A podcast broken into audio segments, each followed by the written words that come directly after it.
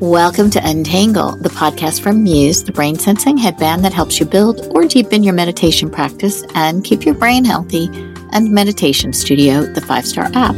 I'm Patricia Karpas. Today's guest is David Nichtern. David is a senior Buddhist teacher who's been practicing and teaching meditation for over 40 years. He's also a highly regarded, award-winning composer, producer, and guitarist, as well as the founder of 2 record companies. David's recorded and played with people like Stevie Wonder, Jerry Garcia, Paul Simon, and many others. And to round out his background, he's also a business consultant and author of the book Creativity, Spirituality, and Making a Buck, which is what we discuss today. David's grasp of spirituality, mindfulness, music, and entrepreneurship make him a unique animal, so to speak. The underlying principle of this book is that it's possible to move toward balance, prosperity, happiness, and basic sanity in our lives as human beings. The core of the operating system that will get us there is recognizing how our minds work and how the world works to deepen our understanding of ourselves and the world in which we live. He shares useful advice and tools for integrating all of these things. Now, on to David. David, it's wonderful to have you on Untangle today. Thanks so much for being here. Thank you for having me. And I'd like to get untangled too. Can we all do it together? Yeah, 1, 2, 3. We're untangled. As I was researching you and your background, I became incredibly interested in your really interesting blend of your musician and an Emmy Award winning, and I think many other awards as well, musician, and you're a Buddhist. So I'd love to talk about that, but I want to start with, you started playing the guitar at age 8. What inspired your love and passion for music? Oh, that's such a sweet question in a way, because when you're 8, your parents go, you want piano lessons or guitar lessons? And my sister already had the piano lesson. She was older. My uncle is a musician, my mother's brother. My mother was a Broadway theater producer. She actually was the first woman to win a Tony on Broadway. That side of my family was very professionally creative. And my dad was a pediatrician and then a child psychiatrist. So I had those 2 strands going. But the guitar lessons were, Ida Applebaum lived up on the 8th floor of my building, and I would just go up there and with my little guitar and learn a few songs. And it just became an important limb for me. It's funny when you think of limbs, I have 2 arms and a guitar. So it feels like. One of the things that I saw, Suzanne Ciani is one of my favorite musicians. I love her song, The Velocity of Love. You know that song? It's the most beautiful song. Yeah. So beautiful. It's inspired me so much. But you worked with her. Yeah, I worked with Suzanne a lot, and we were great friends. She's one of the best people, super talented. So what happened was we got hired to do the music for a very prominent ABC soap opera back in the day when they had those, called One Life to Live. I remember. And she and I co-wrote the music for a couple of years, and then she went on doing other things, and I continued on as the producer of the music for that show. So it's funny, you know, I said your audience is 70% women when we talked. Yes. They used to say at the soaps, our audience is 90% women, and we don't care about the other 10%. That's what the producer would say. And Suzanne was a very sensual and very graceful composer. So we counterpointed. We were a very, very good team, actually. And I'm thrilled to hear you say that. I love the way you just described her as graceful. And she does have this beautiful, gentle quality. That song, The Velocity of Love, I can listen to it over and over and over again. So beautiful. And you know what else, Patricia? She also had a commercial music production company, very prominent in New York. I used to write commercials for her for like Pepsi and stuff like that. And she was also a very strong and capable business person. She was a very unique blend in that way. That gets into your book. But first, I want to talk about how you went from playing the guitar at age 8 to being this professional musician, earning so many awards and doing so much work with television and other theatrical and commercial productions. It's funny. And I'm sure when people ask you about your past and you go, hey, what did happen? How did I get here? And when you write a book like that, of course, my book, which is called Creativity, Spirituality, and Making a Buck, is part autobiographical. It wasn't really intended as that, but you're telling your story, how you got there. So how I got where you're talking about was I always loved music. And then I was a New York folkie when I was a teenager. And I loved folk music and bluegrass. And it was a special little subculture. And then I went to college when I was 16. Back in those days, you could skip grades. So I was pretty young. I had no clue what I would do. My father was a doctor, so I signed up for pre-medical with an English minor. About 3/4 of the way through that, I thought, no, I'm not really cut out for this. I don't really want to do this. And then I finished with an English major. And you know what that gives you when you graduate from college. Do you know what bupkis means, Patricia? I do. I had no other way to make a living other than just playing. I played in some Broadway shows. I used to play down in the village with various well-known artists. And a lot of the time I was a accompanist as a guitarist and a music director. And then I also did my own songs.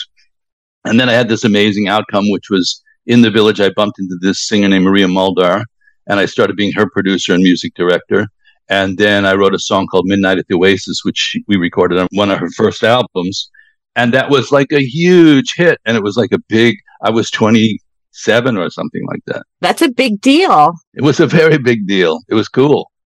Hum Midnight at the Oasis for those that can't. Midnight at the Oasis, send your camel to bed. Got shadows painting our faces, traces of romance in our heads. I own the publishing, so you can use it. Okay, thank you. And do you love writing lyrics as much as you love writing music? Oh, that's a really interesting question. In the generation before me, people did not write both music and lyrics. The songwriters were like, one was a lyricist, one was a... But my generation was singer-songwriters. That was the deal. And some of the greatest artists, Joni Mitchell and James Taylor and Paul Simon, people like that. So in that perspective, the lyrics and the music are conjoined and integrated. So you do write both. But if you had to ask me what could I do all day long, it would be compose music. I wouldn't think of it as work. Oh, that's so beautiful. It'd be like rolling down a hill or something. Oh, that's amazing to have that in your life. I think about that when I see conductors sometimes. I just think they seem so joyful and full of life and energy. And music is bliss. Music is the part of our lives where you're actually supposed to experience joy and bliss and sadness, all the emotions in a kind of untangled way. Yeah. Many of us have the ability to listen to music, and that gives us a certain sense of joy, but actually making it is a whole other thing, I'm sure, because that gets into the whole notion of our creativity. Oh, yeah. And self-assessment and all that goes with that. But if you can untangle, I love your title of your show because it has deep meaning in the Buddhist sense, which we can get into a little bit later.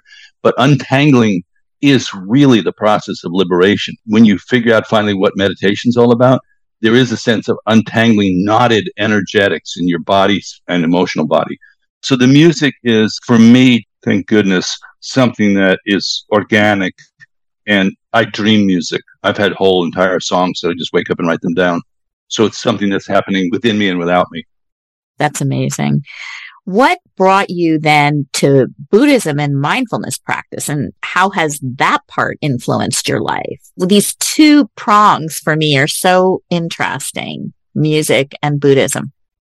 And there are a few people like me. I say I have two full-time jobs, which makes sometimes an 80 or 90 hour a week, but I've been a professional musician since the early 70s, and I've been a Buddhist since the early 70s.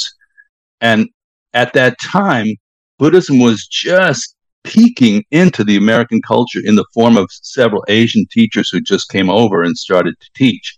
One of those was my teacher named Trungpa Rinpoche, and I was at Berklee College of Music, 1970, and he came to my local yoga studio and gave a lecture called Work, Sex, and Money. And he came in a business suit. It blew me away. I thought he was going to be some kind of monk and spiritual thing. And he was just extremely grounded. And I have to do a little homage. Creativity, Spirituality, and Making a Buck is really a tribute and continuity of the perspective that he held, which was that real life, everyday life, and spiritual practice should be in alignment. And they should be really not like one's over here and the other's all the way over there.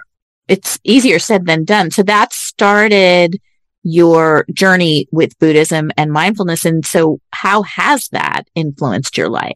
I love thinking about this time, and there's some pictures of it. So I was, as I said, shortly after I started studying with Rinpoche, I also had this I moved to California, I had this pretty notable hit song.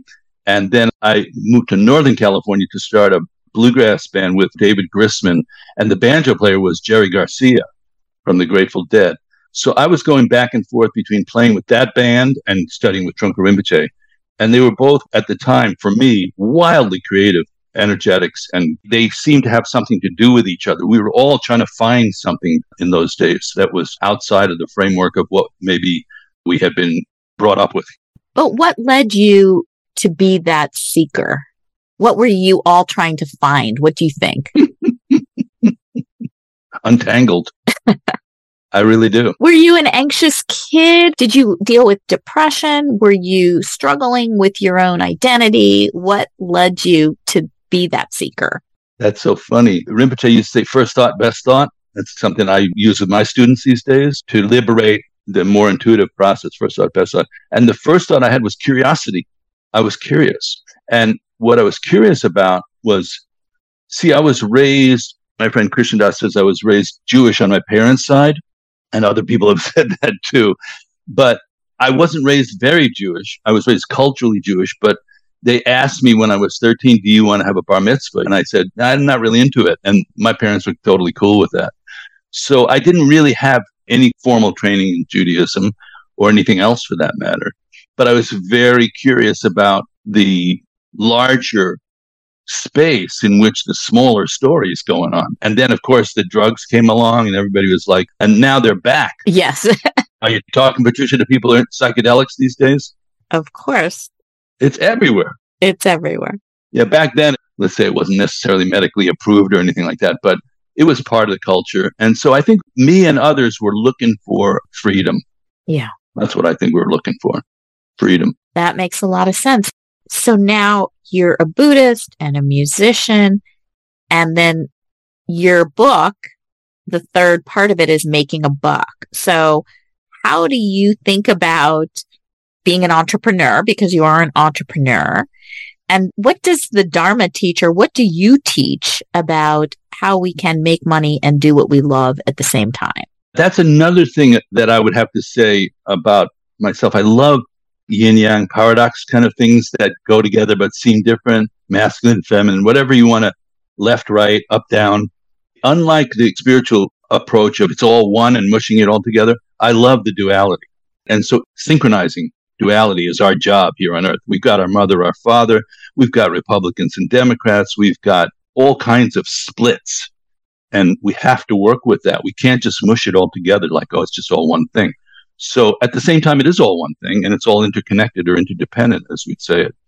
So I think what for me was the appeal was, as soon as you say potato, I'm going to say potato.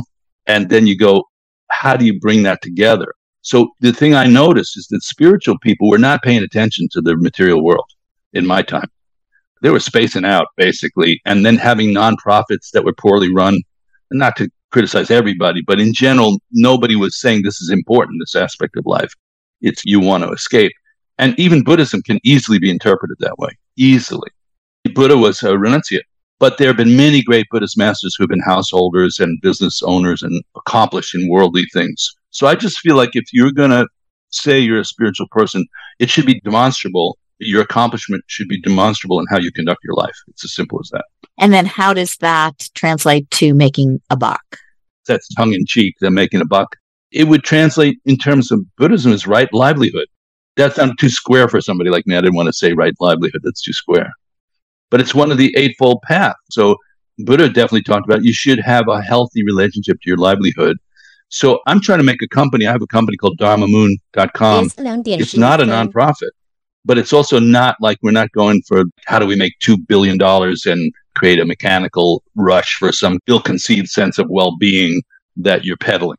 How can you do something genuine and also pay people well, make a reasonable living, but separate from that gouging mentality of you have to cripple the world in order to exploit it, suck the juice out of it, and then think you've succeeded at something. This material in an excerpt from a longer podcast or video. Follow link in description to learn more.